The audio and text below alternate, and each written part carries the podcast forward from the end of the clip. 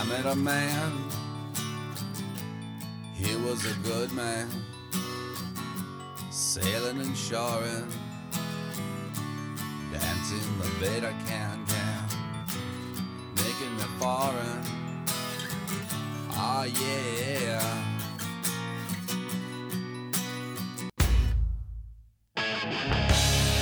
We've made it. It's season two of I Hate LA. We're starting off with John Brosio. John Brosio's got a big, huge solo show September 15th. It's opening up at Arcadia Contemporary, their new spot in Old Town Pasadena.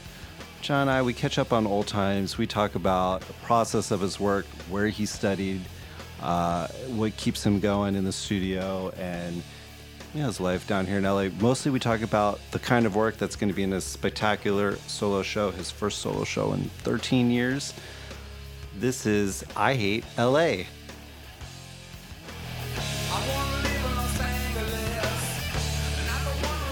So you walked in wearing the cowboy hat, and I remember one of the first times we ever hung out was at Fittipaldi's downtown, and this is like Yeah. this is like 2003, 2004.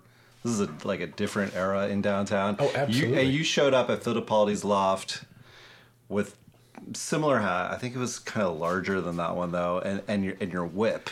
No, it's I, I had uh, my origins. I mean, what I wanted to do was uh, film, filmmaking, props, monsters, sculpting, mold making, Yeah. teeth, eyes, clothes, masks, and so on. I still keep up a mask collection, you know, as a as a hobby, and uh, yeah, and so the whip is from Indiana Jones costume, and uh, But the, again, he has different size hats, and I, I shoot he even had a Halloween party there. I think I went there as a as Indiana Jones. Next year I was like Phantom of the Opera, and next year I was something else.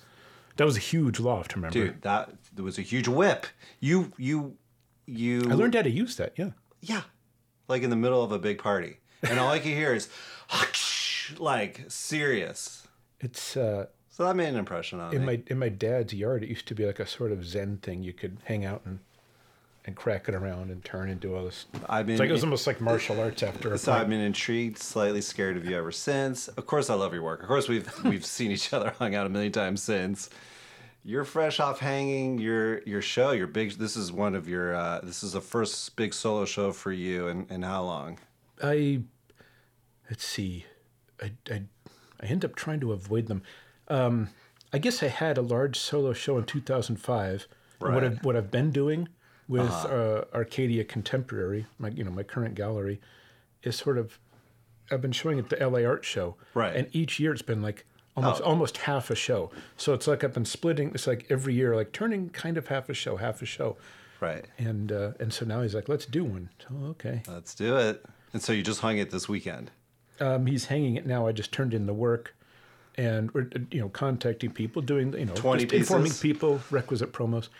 Uh, it's I think all in all at twenty five, but that but that includes I think there's four you know really small tornado studies and a couple other things. I'll let's say twenty one. So is this your largest uh, largest exhibition to date? the two thousand five one was also like up in the twenty five. So in about the largest in about 12, 13 years, Yeah. let's Yes, say. yes. So we're really looking forward to it. It opens Arcadia Contemporary. It's their new space. in yes in It's Old on- Town Pasadena. Old Town Pasadena in Colorado. I'm really stoked he moved over there. I mean, that just so it's an old theater, or what did he renovate out there?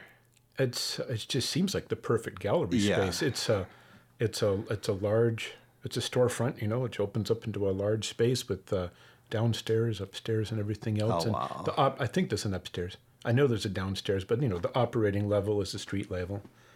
And um, he was in what I don't know 10, 15 or more years in Soho, New York. Right. And then on the west side here, you know, uh, Bergamot Station and Culver City Uh-huh. scene, and um, you know, where the foot traffic is dying somewhat. Yeah, And yeah. then, but not that's not the case with Old Town. Old Town's got people back and forth all it's day. It's just yeah, it, it, it it's retained its charm and and it.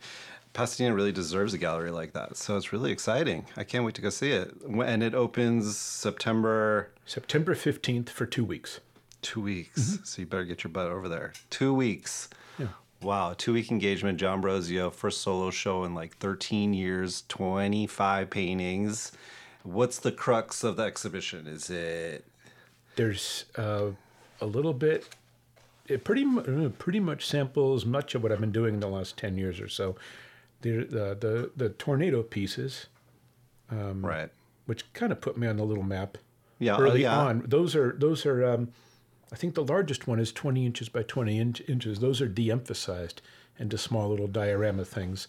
There are some larger, more I would call it surreal, for lack of a better Yeah, word. Yeah, well, uh, you're one of the few art contemporary artists that has been in my world that I've known that took the motif of whatever you do, albeit tornadoes, which had this sort of allegorical meaning to me. Like they they they were able to capture a mood, a space, and a time that I love in contemporary realism.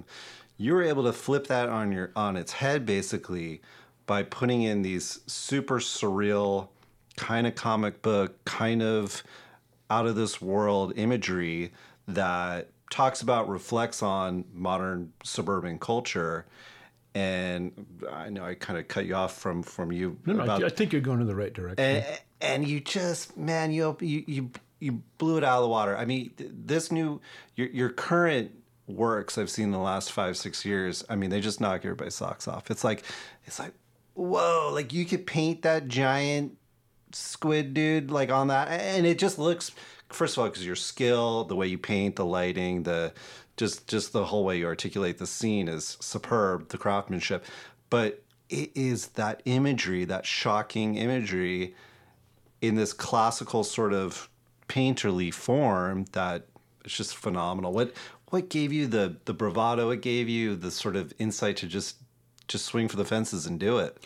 I think any art worth, or any art that I've ever enjoyed, is successful at being able to codify our relationship to everything. So you look at a look at a painting, you hear a song, and you can, and you can say, oh, well, kind of, in a weird way, you kind of get the whole universe in that square, in those considerations, like how we relate to our uh, our uh, our guardians, how a coffee cup sits on a table, how you you know you relate to the water, how you relate to your dog. Your relationships get codified with use of just a few elements and the in the relationships within again the, the considerations of that one picture plane. So I remember in art school, you know, uh, growing up, you remember sitting in the movie theater, and a big star destroyer comes in overhead, Yeah. and you're all this really small thing. And there's this big giant thing, and then in art school, I learned about painter, Dutch painter Jacob van Ruysdael, who had these, you know, sort of rural scenes with big, giant, titanic clouds over the top. There's light on one side, dark on the other, and there's this little person here. I mean, there's no difference between that and the opening of, of, of a movie. And it's kind of like we're so small and the universe is so big, and that is the those that's the foundation of my concerns. That's what invited me to be to inquiry and what I was excited about. And so, you know, a, a, um, uh, Godzilla attacking Japan to me is the same as a tornado taking out a Walmart. You know, and it's uh, and the, and, the, and a tornado is it's also real. And Yeah. it's and it's pretty distinctly American. They can happen anywhere, but it's very American, and uh, people can unfortunately relate to it. Well, there's a bizarre sophistication to it. So you would think just by wording that that it would look cartoony. It would look That that's a great point. Um, I think I very much am very much concerned with taking something that is specifically stupid, Yeah. and and and achieving and the ones that I think work, achieving some success by way of tethering the stupidity into, oh, um, tethering it with uh, classical, traditional, Right. realistic that's concerns. Yeah, that's the- space, spatial what holds it together. articulation. Oh yeah, the lighting. um, getting making sure something an element. You know, if there's a dog in the corner, make sure it looks like, you know, if you know, like okay, that's a dog. It's not an attempt at a dog. You do you do take all your training to anchor everything into enough reality that someone might accept the big stupid element that's in there. yeah. And so, so maybe, so maybe, works. and maybe you impart some gravity to idiocy, and, and and if and uh, that's what I like. That's exactly something- right. Yeah, the the gravity towards the I- idiotic scene that is. But there's something so compelling about the figure. Certainly, the the men, the the, the back facade of, of a man witnessing the scene or the child. It's like, oh, We've all had days like this, kind of. Oh shoot! It, oh, that uh, you talk, you mentioned uh, an octopus on a house. As a, a painting, right? And I was making some work for. Uh, I was lucky enough to have a show at the National Academy of Sciences about a large tornado paintings, and they needed a fine. You know, they needed a couple more than I had, and I, I was like, well, you know, I got to put a couple more together. Yeah. But in me, I was kind of done, and I had a, a, a blank canvas to my right on the wall, and I literally took the paint I was using for the one dark, moody twister in the Uh-huh. sky. Yeah. And I started just painting this house with an octopus on it. Uh-huh. And and some guy coming home with this like, oh, that's it. I can't Yep. even rest here. I got that's it. And it's about resignation and surrender and just give up. Go have a drink. Maybe your kids are in the house. Maybe it'll eat them. Sure. And but you really can't do much about it. So go have a whiskey or something. and um, oh, but for that thing, and then but what engages, what it also what engages you is this this amazing amazing animal. Uh, I went to, I was like, I need an octopus, and I needed a perfect house, and I went and I found the perfect kind of every house that was specifically that house, and it had uh, the street lamp in the right place. Where? Give me your secrets. Where um, do you find these? Oh, I drove around for two or three days, and this was in. It's in southern San Gabriel, Okay. and uh, I needed it to be facing north, so the sunset was behind. The street lamp I moved over by about 15 feet. I photographed it, made a foam core model of it Wow. at uh, you know maybe uh, inch to foot, and then I was like, I have to go to you know a fish market, find a dead octopus the right size, and Wow. put it over the top and you know see what I can do and look at it. I did that, but of course, since the animal is dead, it looks you know when you put it on there, it looks like someone just threw up on the house. Yeah. And so, how do you animate it? How do you get it to the point where it looks like some areas are are are, are engorged with intent in this the is traditional media to its core. You're not doing Photoshop. You're literally building these things, working from life, lighting it from life. Oh, yeah, yo, you ha- you have to. Yeah. And then also, it's like, how does one of these animals move when it's out of the water? Maybe I watched twenty or thirty videos. It has one arm forward to search and feel, um, four arms almost like wheels, like two to either side, which sort of move forward, and three arms back to keep Yeah. track of what's behind it. And I, or that sort of pattern was in everything I saw, and I was like, huh. So I arranged it that way. I even took a syringe and injected parts of the dead animal with water to Wow. expand them up and sort of glue it up and put the right lights on it. Um, at first, the fish market sold me an animal that was maybe, you know, it was all bound up in ice, and I said I needed one about two feet long. Oh. And the guy just he had a cigarette there right next to the fish counter. He's all, "Uh, mhm, uh, uh, uh." he didn't even never said our whole transaction. He just goes, "Mhm, uh, uh." and so I brought it home and put it in the sink to defrost it while I went in to work on another piece, and. Uh, it came out, and the animal was probably four and a half feet long. No. and I, yeah, and it was all dripped out toward uh, over, uh, over the sink, and I felt bad for wasting this gorgeous creature, but I but I didn't. I ended up photographing that and a smaller one, and got different information off of both. Oh wow. And then when I was done, I think I left it on a hydrant in Altadena. I'm so glad you brought up your process because I was reading your bio, a great read, by the way. It's so funny how it kind of rambles on. I implore everybody to check out your website and read your bio. You, Well, if I you thought, rambling, read me. Yeah. I thought that you went to Pasadena or or maybe even LCAD, but I know you teach there. But it surprised me that you studied with under Wayne Thiebaud at Davis, Mm-hmm. and you're the first person I've ever really spoken to who's done that. And and you have a great quote in your bio. To this day, I still maintain I learned to paint in a single day. Mm-hmm. From Wayne Thiebaud. So, what did he? You, you explained about a four and a half hour demo that he did, and he just set up like a a direct painting exercise of a flower. Yeah, there was um, at UC Davis. We, you know, we put, there's basically the two semesters. You know, uh, uh, you know, fall on one side and then spring on the back side of Christmas. And so How I many remember years? coming in. How many years ago, by the way? Was I, um, I, I went Davis roughly. like 86 to 91. Okay. and this is in I think uh, New Year's '87. Go in there, and maybe a third class of the semester, he set up a little glass jar with a flower in it, and um, you know we, we'd attempted a couple things. He says, "Okay, I'm going to teach you. I can't tell you how to paint like everybody. I can show you how I do it. Yeah. and we're going to operate from that because it's the only way, only my only frame of reference." And but the thing is, he went into, and this this is this is something that's hard. This is a to get across to a class. Um, he he addressed working with the materials. um, how much paint thinner you use to pigment. You know, Yeah. you put very little on there. You know, it looks like a watercolor. Um, you put too much down, you know, it's too thick. So we address viscosity, and a lot of people on their demos yeah. don't address viscosity. But everyone starts with. If you want to paint like Sargent, let's say, a lot Yeah, of people yeah. like doing a head study, they start with a dark delineated wash. And Sargent started using black. He modeled it with black. Yeah. That's in charcoal and then black paint. And but it was a dark delineated wash, very thin, Uh-huh. Over which you can put, you know, local dark colors and then come on up Uh-huh. into brights. Thiebaud, despite what you see with all those neon colors, does Yeah. the same thing, but he starts with a very thin, kind of watery yellow, cad yellow light, maybe lemon yellow indication, maybe corrects that drawing with a sort of orange pass, very slow, very contemplative, and then maybe some red, and then maybe uh, put some lines in with alizarin, and then use that original yellow to sort of fix those lines.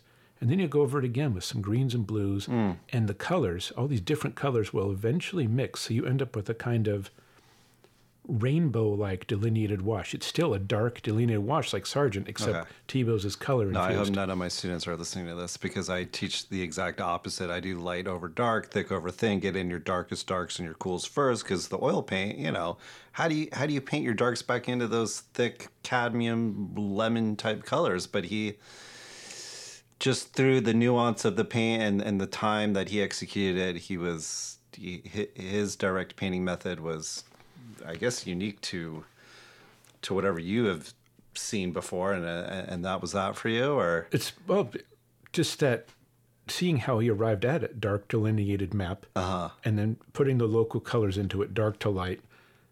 In the one day, I was able to follow that methodology. So it was almost like step one, step two, step Sure. three, step four, step five.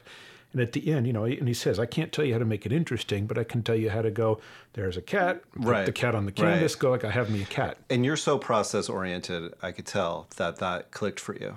It was like It, it's almost down to a second nature. the process. Give me yeah, and and and I I have my second nature sort of block in technique that I do regardless. I have the same palette usually, and I always block in my paintings the same way. So that's just imperative, and for you to, to have gotten that from him. I still use his palette, and I've added just more Oh, browns God, on the tell left. me what it is. Tell me It's- what it is. Oh, his. his I'm writing it Oh, down no, right it, it's it's pretty simple, and I've, I have it listed out here and there, but it's just you know the three cad yellows. Well, I, I do cad lemon, cad yellow Really? medium, cad yellow dark. Okay. And then the three reds, and then an alizarin. I use cobalt blue, ultramarine blue. Oh, God. And then the Winsor Newton sap green is great. Uh, Okay. it's like a hooker's green. Yeah. And then an olive green dark, which is amazing. Um, imagine if you were to, it looks like black, but when you mix it black, with white, you just almost get the silvery green on the back of a eucalyptus leaf. yeah. Uh, the three phthalos, which you know, includes you know, phthalo rose or quinacridone, titanium white, then raw sienna, burnt sienna, yellow ochre, and burnt umber. That's the whole palette. Well, Occasional is black. The, the whole palette. Yeah. Um, he didn't use black. I use Uh-huh. it on occasion to monkey with things, but that's it. But um, I would shoot. People ask me some color questions in class. I never took a color theory class. Right. And if someone said, "What do you discuss in color theory?" I well, I think that fire engine's red, and I think the sky's blue. Yeah. That's what I Yeah. theorize. I can't. I I, I, come, I come out of as much objectivity as I can muster, but I can't. I can't talk about it very well. But Yeah. when I see a paintbrush, I look at a paintbrush and I go, well, that will provide me freedom. That will facilitate my ideas. Yeah. I came out of a film background, but if I look at a camera, to me, that's an obstacle to my ideas. Sure. So I never ended up going down that route. Yeah.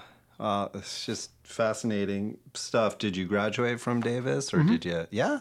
Yeah. I With an art degree. yes, I, I went, I relaxed and went five years.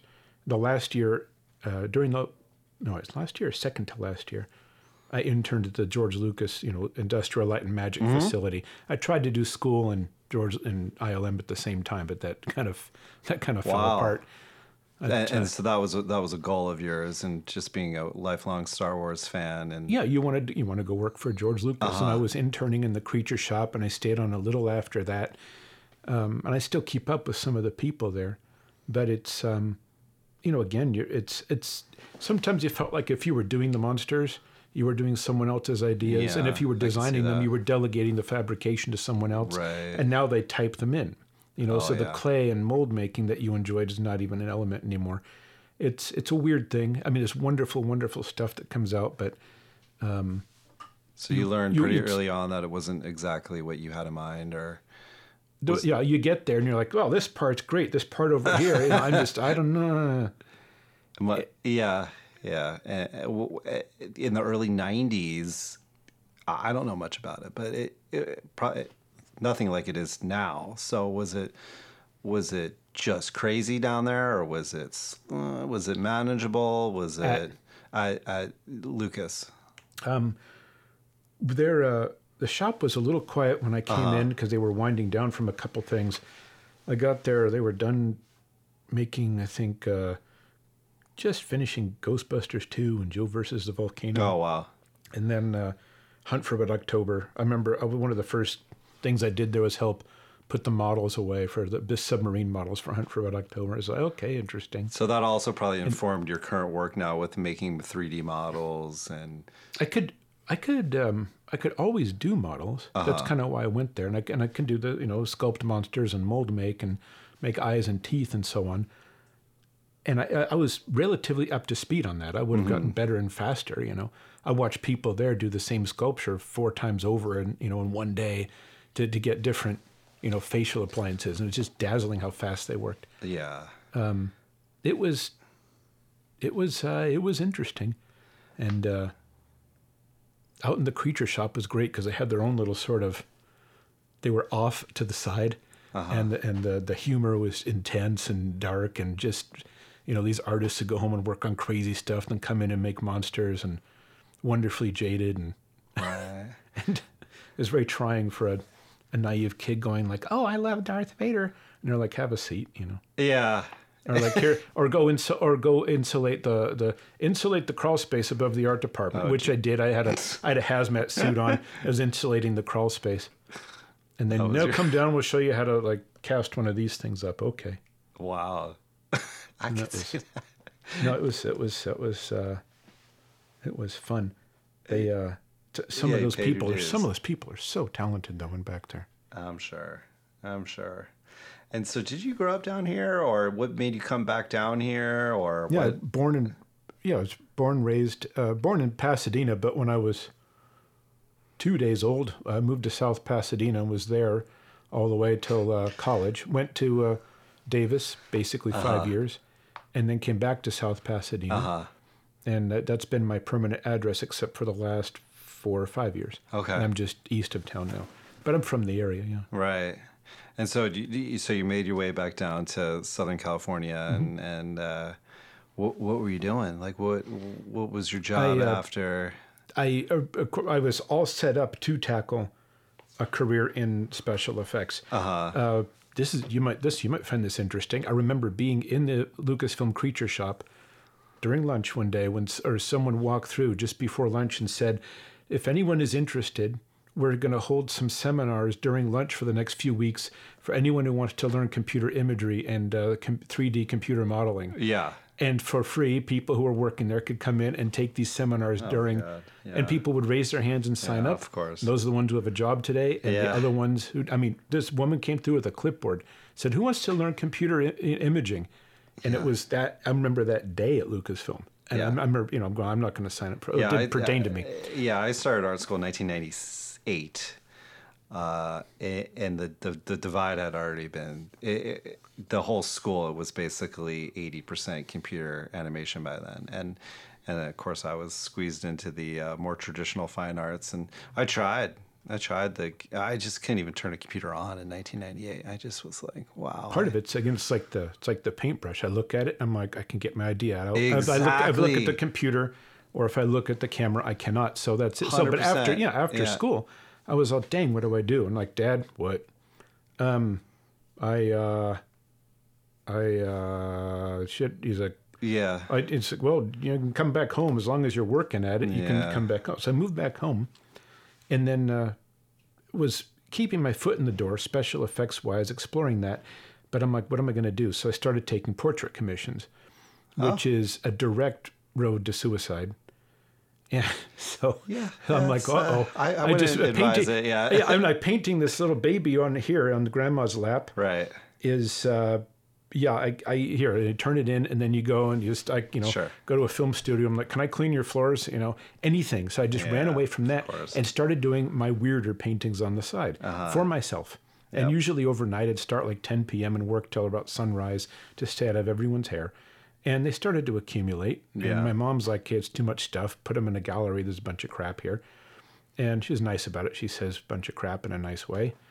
And um, I didn't quite know what to do, so I went okay, and I entered just one in a contest. I knew I'm like this is an adept painting. Someone's going to look at it, and I got you know there's a contest. I didn't win, but a couple galleries called and said, "Hey, who are you? What is this?" And so I started Really? getting a gallery show that way. No, it's local stuff, Uh huh. and hanging paintings up in a coffee shop and selling them out of the coffee shop. I was Yeah. people like you want. to I'm like you want to buy that? They're like, "Are they- Can I? I'm like I yeah. I- What, what was the first gallery you got into? The first real gallery, Uh, what does real mean?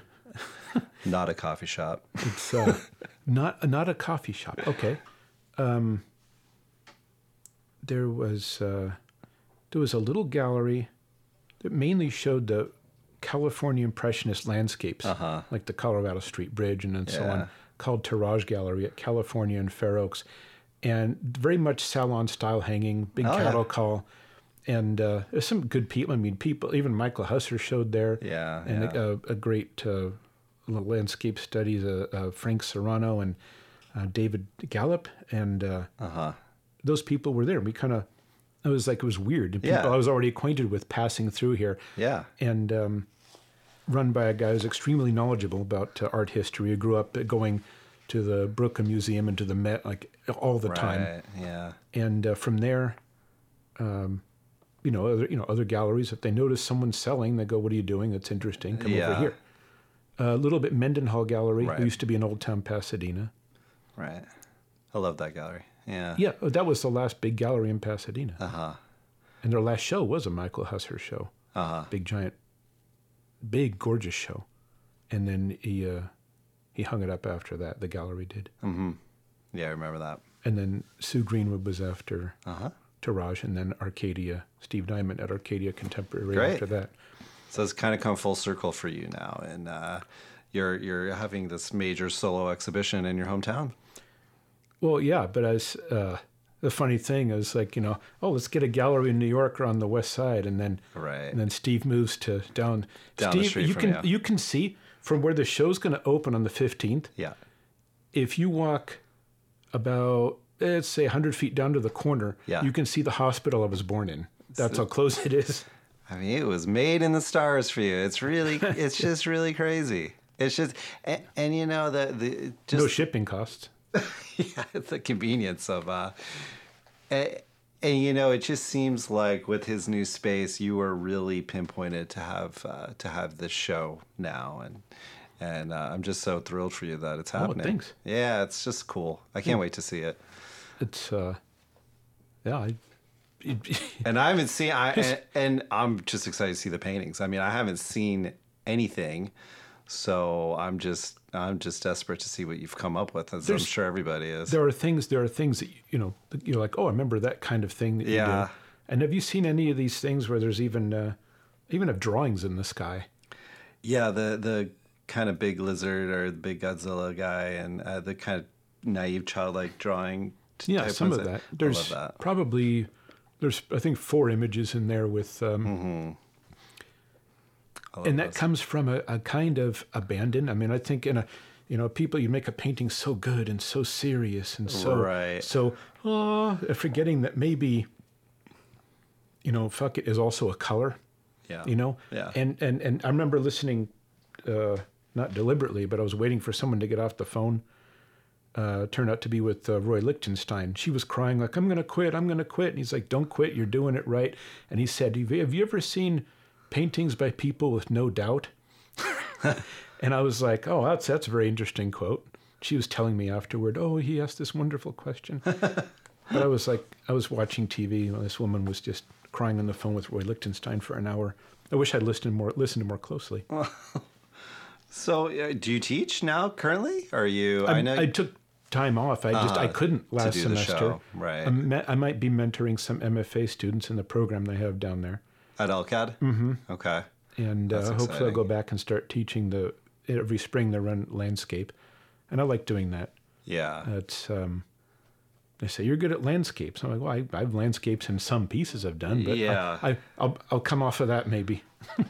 And what's your approach teaching? Do you do you teach exactly the way you were taught by Thiebaud, or do you have sort of a a system that has been employed by the university, or is a little combination of both? The school definitely talks about what they want to get across and where Yeah. the students are at that point in the curriculum. And then you find out that the students don't entirely adhere to that schedule and they come in from all sorts of directions. So each class is going to gel differently. I definitely start with a bit of an overview, and the next day is a bit of a demo. Right. what suffers in a in any art class is long track painting. You notice in art school here, you know, I could do a painting today, maybe one or two days. sure. So I like to have them doing a study or two or three, and maybe one day. Oh, but yeah. then maybe have something that goes five or 6 that completely dries, and then you can put a, a wash of something over it and scrape some things off, and then reestablish it. And to, to a lot of them, it's like two different classes. But uh, I'm like, well, you need to you need to have both of Them. So they they're just m- much more interested in more of an alla prima. You get a painting done every day style. there's I think a lot of that kind of painting does get Uh-huh. pushed at the school, not by design, but just because of some of the people working there sometimes. Yeah. Also, in earlier classes, they're coming from Oh, yeah. more fundamental classes. You're not going to, you know, hey, just just try a painting for two or three days. And then maybe as you go on, I'm like, okay, let's try one for two or three months, and they're like, oh, that, that, that. Yeah, Some no, I, I, I have had I had the same experience in art school when I was uh, studying with Zhao Ming Wu for uh, eight week poses, Mm-hmm. figurative, which I, I'm lousy at. I it was overwhelming for me to work on something for eight weeks. I just couldn't do it. The first two weeks were great for me. I would block it all in. I would boom, boom, boom. I'd use the big brushes, but then, man, Well, uh, a word that comes to mind is uh, cultivation. Something that I think is, and even in my classes, going back, there's only so much you can do. People, students are not taught cultivation. And what- here's what how to start What it, here's how to exactly finish do it. you mean by that? Just just uh the process of How do you, how do you come up with reasons or address reasons or include all the reasons anyone should delay pulling the trigger on something? You know, you want to put that little white dot in the puppy's eye, so you know, Yeah. looks all mine. Don't put, don't put it there. Don't put it there. Yeah, even uh, Sargent. Um, people, you know, students will come up to John Singer Sargent and say, "I want to paint people. I want to paint the head. I want to paint portraits." And he said, "Okay, do this and then come back to me. Paint a head. I don't want to see any eyes, any eye color, any eyebrow. Just this, the, the shape of the contours. No nostrils, no lip color. Just the ins and outs of the form, and uh, nothing else. If you can do that, then then we'll talk. And which is great because a lot of people are like, "What?" and I just sort of face plant. But um, all right. One more technical. not, not not pulling the trigger. How do you do that? Yeah, I'm. The patience of building up, cultivating the painting, it's it's a great lesson. I, I, I myself have to constantly remind myself about that. And you mentioned a wash. I refer to it as glazing, and mm-hmm. I know when I look at your paintings, I could. I, the first thing I notice is how the lots of those midtones are pushed back and then you boom you really pop out the lights not in the traditional like chiaroscuro way but more in this glazing way and can you share some secrets about your you mentioned washing but do you use specific colors for for that process of glazing. Yeah. Yeah, the glazing being the, the, the art term for it, basically taking a translucent, transparent, dark color, Uh-huh. thinning it out, and you take your painting, you lay it flat, you know, down on the ground. And if anyone goes to a museum, you look at a Rembrandt, let's say, and you see it looks like sort of dark, dirty water at the backs of the crevices in the paint, right? Right. Because he takes it, puts it down, then takes a mix of uh, thinner and oil and a transparent color. And yeah, I'll go, you go over either the entire thing with a blanket glaze or knock down things that are too bright and have a lot of texture there, maybe to take advantage of, and sweep over those and let the painting dry flat on its back overnight. So all those darks go to the recesses of those little tiny valleys. The next day or whatever, when it's dry, you pick it up, and then you know, on a microscopic level, in a sense, you sort of hit the mountaintops yeah of the of that textured paint, and you get just these little small areas of depth that Oh, yeah. activate a little better. Um, the colors I use, there's Van Dyke brown, but it seemed a little. Uh, there was a, I don't know how do you say? I don't mean thinness, but an insubstantial insubstantial quality to the Okay. paint. I like to mix ultramarine blue and burnt umber. Yeah. And if you want the the glaze to be cooler, there's more blue in it. If you want it to be warmer, just put more umber into it. Uh Um, on occasion, I'll use even black glazing, Okay. What black? uh, just the ivory black. Oh, okay. Uh, Richard Bunkall is, if you know Art Center, Oh, he yeah. used a lot of black washes and glazes over his paintings. Yeah. I. I I would look at those and and my first guess would be Payne's Gray, but um but the black You mean Bunkall's work? yeah or, or even yours, not necessarily the burnt. uh, Well, I do see the brown in your work quite a bit, and I was thinking it was more of the warmer, like red oxide mixed with ultramarine blue. But I'm, I'm There's also, I mean, there'll be a, a permanent crimson will be in there. yeah, or an olive green or a phthalo green glaze. Oh, Those yeah. are all in that. Shoot, there's a painting I did that was um, is a it's a rocket ship on a planet, and a, you look at the base of it, Yeah. and there's a bunch of guys putting up like real estate signs. Yeah, I love that one. Like a timeshare Yeah. pitch or something. That particular landscape in there, I painted an almost sort of um, bright magenta um, alizarin base, knowing that when I put a, a phthalo green Uh-huh. glaze over it, it was going to knock back to this dull purple. yeah, yeah, yeah. And it was to watch the whole landscape change over to just sort of grayish purple, but it's mixed totally of alizarin and phthalo, and to get those two playing off one against one another, you know, keeps it from being so um, chalky black and white. We you know? could talk. We could talk shop. All Yeah.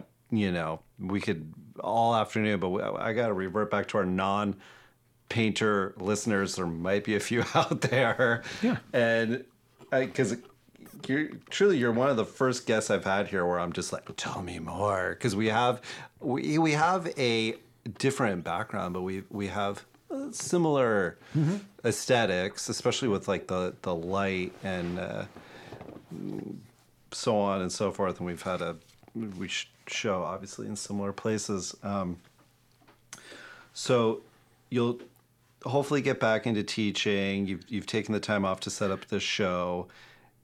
Any hints other than than the monsters in in the background? Is there a, is there a theme overall theme for the show or? Is it just uh, the new body of work? It's mm, sort of it's uh, some of where I'm coming from, Uh-huh. and then some of where I'm headed. There's you know a couple of some giant monsters. There's some tornadoes. There's uh, and um, more artificial spaces. Definitely looking at things like stage sets, Okay. faker trees, uh, faker monsters, and sort of people who are more defeated inhabiting a kind of fakery. You know, maybe just sort of a, a kind of vibe that comes in as you age, I guess. Yeah. You're like, wait, oh, Christmas again? We're not. Oh, okay. Uh, so we yeah. just repeat. All right, okay. You know, and you can watch the younger people who coming and all still excited, and you're like, ah, oh, yeah, okay, right. Yeah, that that yeah that that stage set kind of Yeah. vibe is is so powerful because it's exactly that. It's like this. It's fake, and it and it's so poignant for this town because that's really what what it is here. It's we put up these facades. There's a lot of grittiness and realness behind it, but certainly this is just merely a facade. And if you throw a wet octopus on it, so yeah, like, hey, honey, I'm home. Well, you talk about, I mean, this is called I Hate LA. And I don't, you know, having lived here most, all of my time, you know, I've traveled, you know, go to Europe, do this, do that. Yeah. Um, it's hearing back from people who've come into town, who have come to know, who are from other places about LA. It's just so freaking weird, you know. And then you have this, uh, without Instagram and other such things having come about, I don't think so many people will be moving to LA. It's almost like there's been a, a sort of renewal of the, Yeah, I'm going to move out there to be an artist or in the movies or something sort of thing. Yeah, we could blame Instagram. That's fine. Well, no, in, in, no, but I mean, a cell phone Oh, yeah. is um, I mean, yeah, you can use it as a phone and you can use it to see things, but it basically is a coveting rectangle. It teaches you mainly, I think, to covet. That's what it is, 100%. and it's um, You look up and see who's having more fun than you, where they Oh, are, God. and then you go there. So that everyone is moving to something like six places on the planet as opposed to, to 2,500 different places on We're the all planet. voyeurs, and and and the the the big yeah. The, and LA experiences it a lot. Oh, it's so voyeurist, and it always has been. But now it is, yeah, in the palm of your hand. How satiable these experiences seem to be the weather, the food, the arts, the culture, the diversity, the people. And yeah, everybody everybody wants a piece. Just- and and your work seems to comment on that indirectly. And it has this postmodern mood where you have the everyman, the the the, the everyman, uh, the every Joe, who is just placed there in this whole messed up fantasy world that we're all living in, and that's why I was so adamant on having you on because I just was so compelled by the work. I'm so excited to see the new work, and I just want as many people to see it because it truly speaks to to the LA experience and the times that we're in. Do I have a new character who see I keep coming back to. Not uh, just she shows up. Um, is uh, and there's a guy too. Is uh, very very very old person with a walker. Yeah, Someone again. I want someone who's totally invisible. yeah, And um, they're going around and inhabiting at the base of these monsters Ah, and yeah, yeah, doing this other stuff. Um, and uh, you know, he's looking at a 91 year old woman walking down the street with the with the help of one of these things Yep. and you're like, oh yeah, okay, well let me get around her and continue what I'm doing. Yeah. So she's, I think that character's in maybe four of the images. Oh, wow. Yeah, and you can hear it going. I One of them's kind of like a game over. You know when you finish a video game, Mm-hmm. you know you die and then ah, and it says game over. And there's like a big thing burning, and there's like a little character at the bottom just going, eat, walking across, like That's quietly her, leaving yeah. the screen after you're dead. I have something like that. This woman walking, you know, with her walker, with her two poodles, and there's a on a stage set, and there's a giant scorpion crushing a police car in back with fire coming up, and it literally says "game over" on the screen. Oh, I love it. So it's uh, the perfect allegorical last final tip of your of the work. I I end every podcast with asking my guest, "What is your ideal day in LA?" ideal day No, yeah. in LA. Um, ideal day is uh, waking up to um, uh, after sufficient sleep, waking up to um, some rain. And uh, and and it goes on. You have coffee, sort of look and collect what you want to do, uh, and and get exci- being excited about the ideas you're going to pursue. If you're lucky enough to be painting, go outside. The sky's clearing. It's just puffy white clouds and bright blue.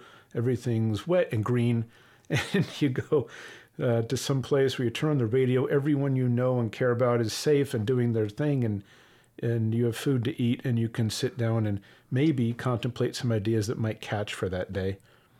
Um, yeah that, and and you can work you know work in, into the evening and then go see people you enjoy. That's my ideal day. It probably happens about three times a year or so. Yeah. Maybe.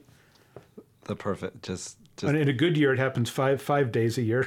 Oh, I love it. And it's centered around your work and just the the well, clouds. that, you, that you get to contemplate or explore. I think anyone and we all do it to some degree. I think everyone wants to contemplate and explore you know where we're from where we're going what's out there and so on.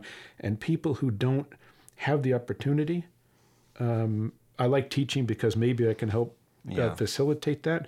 But if they don't have the opportunity they come up with things like chemtrails and there you are. Yeah, so yeah. which are made out of water. Next episode. the back of planes Well, John, the show opens September 15th at Arcadia's new location. It is in Old Town Pasadena. It's on Colorado. Yes, you go basically th- on the north side of Colorado, about two or three doors down from Fair Oaks, or two or three doors east of Fair Oaks. Got it. And what time? It opening on uh, it's Saturday, September fifteenth, uh, six to nine p.m. All right, you'll be there. Uh, I hope to, and I You will, better be I there. Promise I will shower. It's John Brosio, and this is I Hate LA. Guys, thanks so much again for tuning in, downloading this episode of I Hate LA with John Brosio. If you guys want to hit me up, have any questions, have any suggestions who should be on the show, just check me out at scottyeskel.com. That's S C O T T Y E S K E L.com. There is a little form at the bottom of my homepage that you could hit me up, email me. I love the feedback. Go ahead and comment and uh, subscribe as well as give us a, a, a, like a thumbs up on, on itunes and all that. Really appreciate you guys. This season two is going to be amazing. Thanks so much for sticking around checking it out and i'll see you next episode